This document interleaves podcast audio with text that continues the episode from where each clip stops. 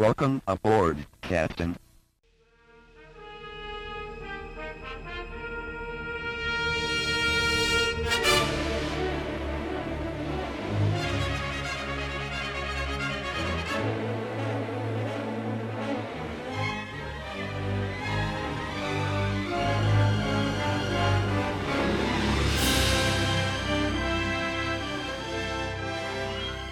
Welcome back to the Wrath of Khan Minute, the semi daily podcast where we talk about and celebrate Star Trek II The Wrath of Khan one minute at a time.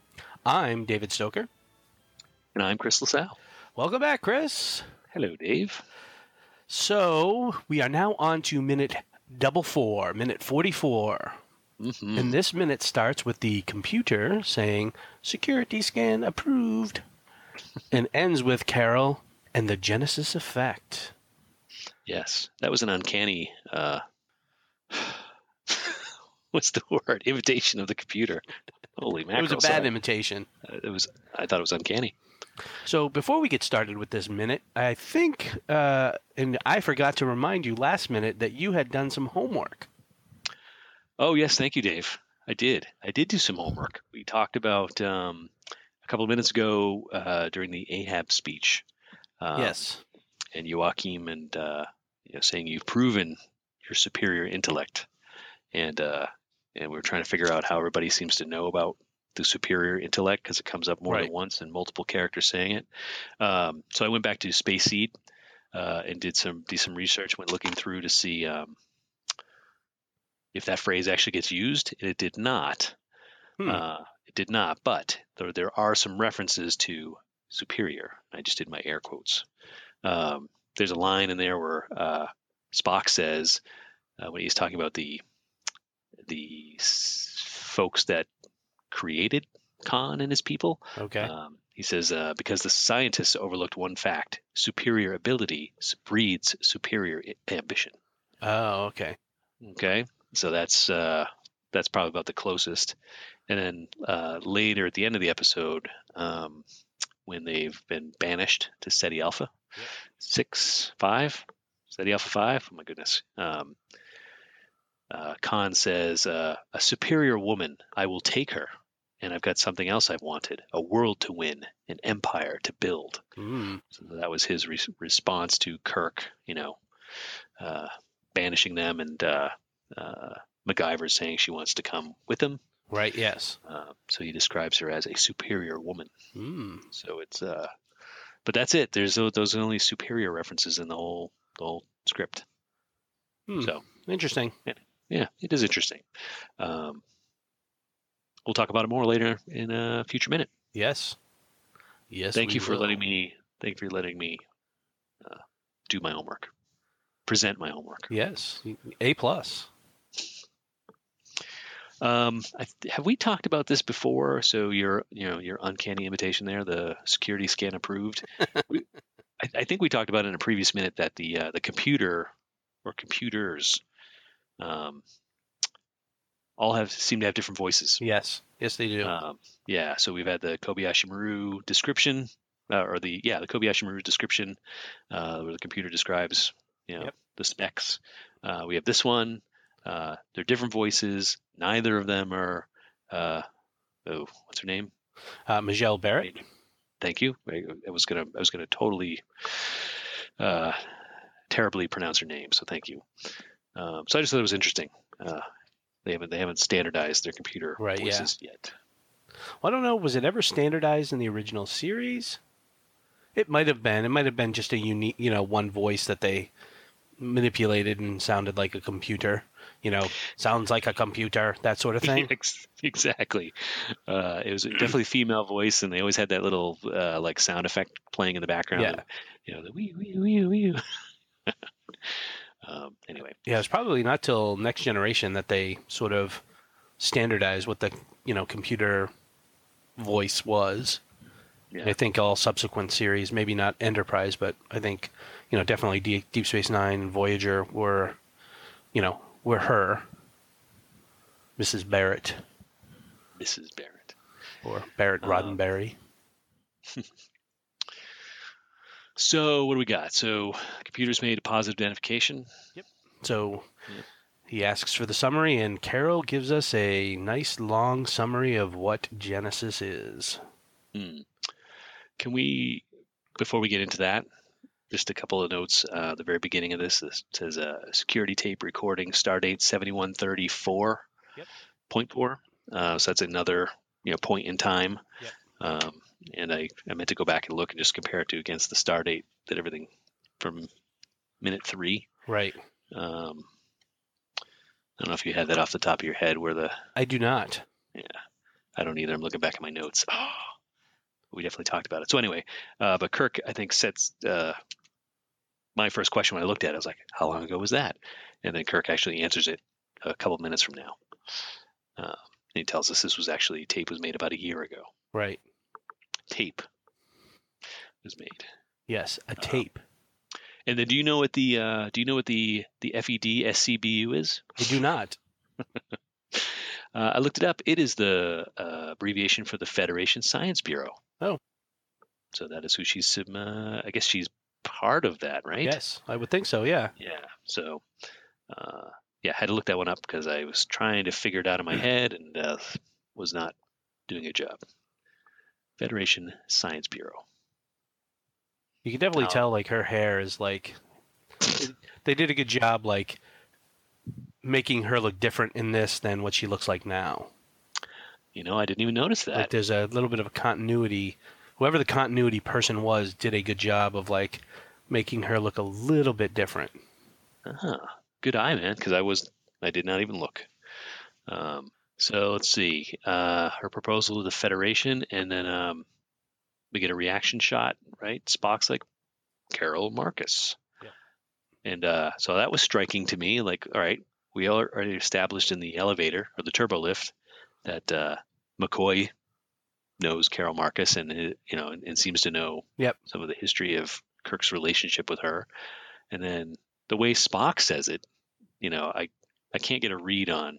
You know, clearly he knows her, but he also seems to, you know, seems important what he's saying. Oh, Carol Marcus, who knew? Uh, but I, I I didn't read into it that he knows about Kirk and Carol. I th- I I would have to think that he does. Like, I mean, they've been friends for a long time, and he even tells him that he's like, you know, I'm I'm your friend, and so I would imagine that he would have some inclination of who she is. Um, in you know, Kirk's life. Yeah. And I think here he's I don't I think he's just Spock. He's stating a fact. Ooh, Carol Marcus. Like she's the one giving us the presentation. Like I don't think it's anything more of like, you know, saying like, "Ooh, there's Carol Marcus," you know, like that. I think it's Yeah. just him stating the fact. It's Kirk's response that makes you think that he is, but he's because he's like, yes, like almost like, you know, the response he gave to McCoy was like, you know, you of all people know not to open old wounds. Mhm. Like it's his sort of response there that I feel he's like, you know, I don't know what I'm trying to say, but you you, you know no, where I'm you going. can see it. I do. I Yeah. do. I, you know, it's. Uh, I haven't. I don't think I've really paid attention to uh, to this dialogue, uh, or really to Kirk's response, where he Right. just says, "Yes." He replies to Spock, but then then you notice, and looking at the minute, and look if you look at the look, if you look at Kirk's face, Yeah, you can tell he's he's thinking about. Yeah, he's thinking about the past. He's totally thinking about the past, and there and uh, clearly, I would read regret into his face, and um, you know, for what may have been. right. Yeah. And even McCoy, like after Spock says Carol Marcus, he looks. McCoy looks at her. I mean, looks at at Spock, and then immediately looks at Kirk. So he, you know, is like almost is like, "What are you doing, you Vulcan?" Like, and then he sort of give Kirk's like just to see what his response is. Like, hmm, how's he going to respond to this? Yeah, yeah. And even it's, in that- it's Shatner does a great job. Uh, Yeah. he's, I think there's he has so many. He's this and so many other moments in in in the movie. It's it's understated, Right, yeah. especially for Shatner. Um, but it's he nails it. You can you can. There's so much you can read so much so much into it. Yeah. Good acting, Bill. Good acting. Well done, well done, gold Yes. star. All right. So, So, now we get into the entire discussion of her just sort of outlining what Genesis is. so Dave, what exactly is Genesis? Well, to put it simply, Chris, it's life from lifelessness. Nice. And a gold star for you, sir.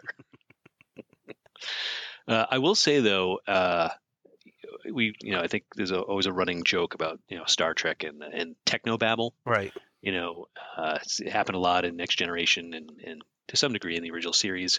Uh, but here, when she does that, when she uh, elaborates on her life from lifelessness, Yes. um, I actually had to write this down because I'm not gonna, I didn't memorize this one, but she says it's a process whereby molecular structure is reorganized at the subatomic level into life generating generating matter of equal mass. Right.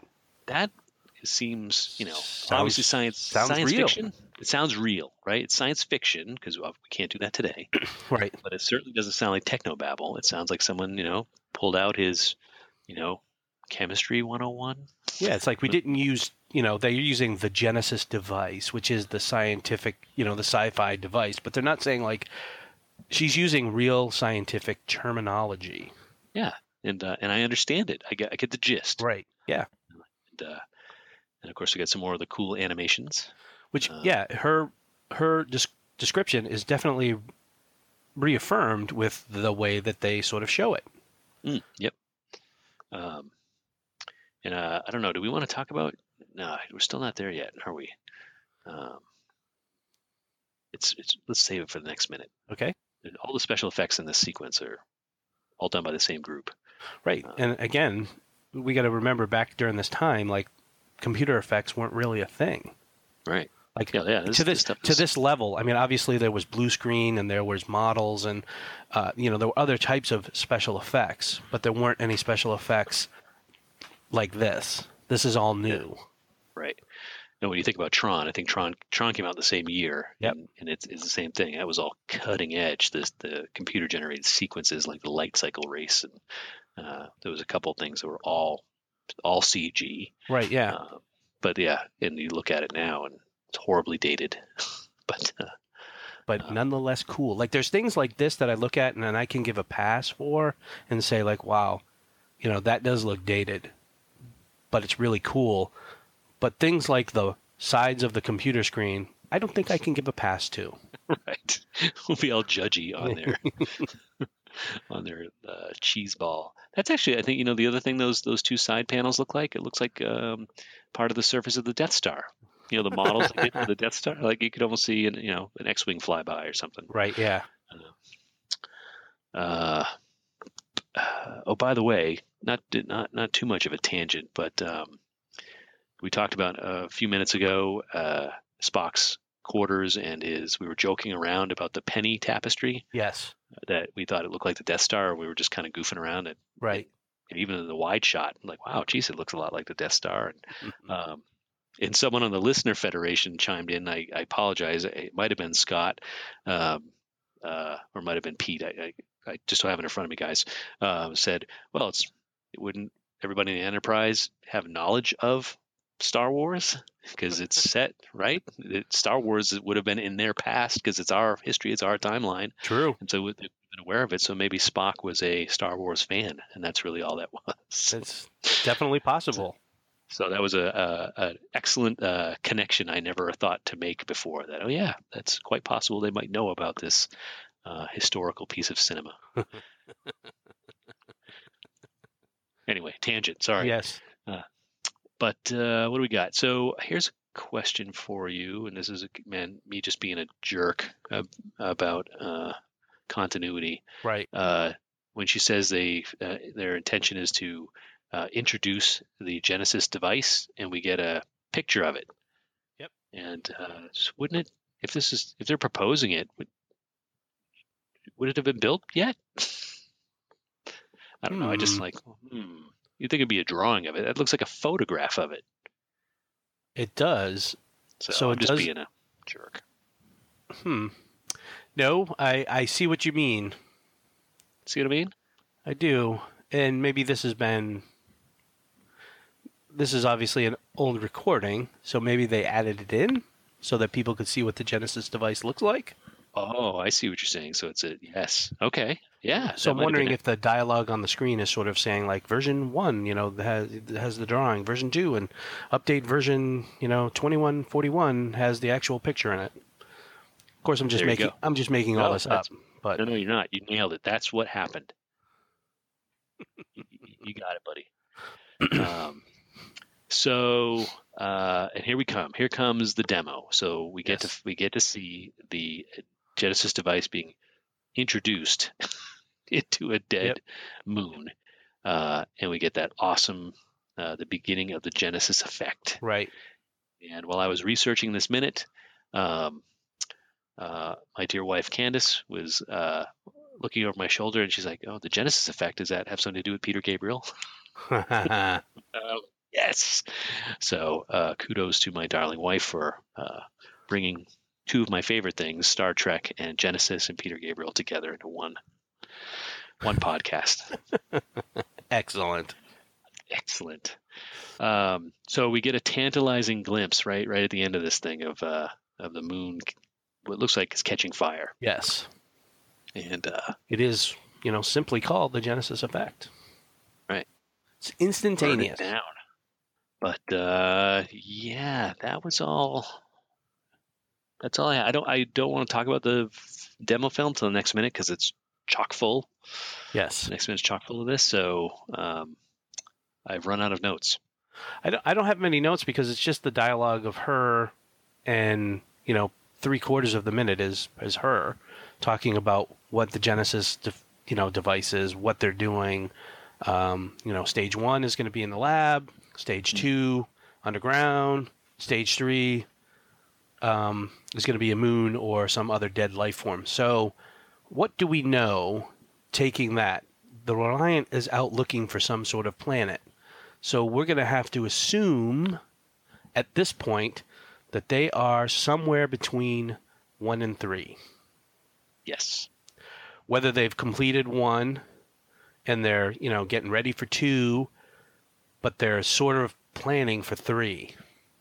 So they, I would think that they have to be done with one Definitely. at this point. in their and if they've got if they've if, if they've been able to uh, uh, secure the services of the Reliant, yes, um, then uh, clearly they're optimistic about stage three. right. Right.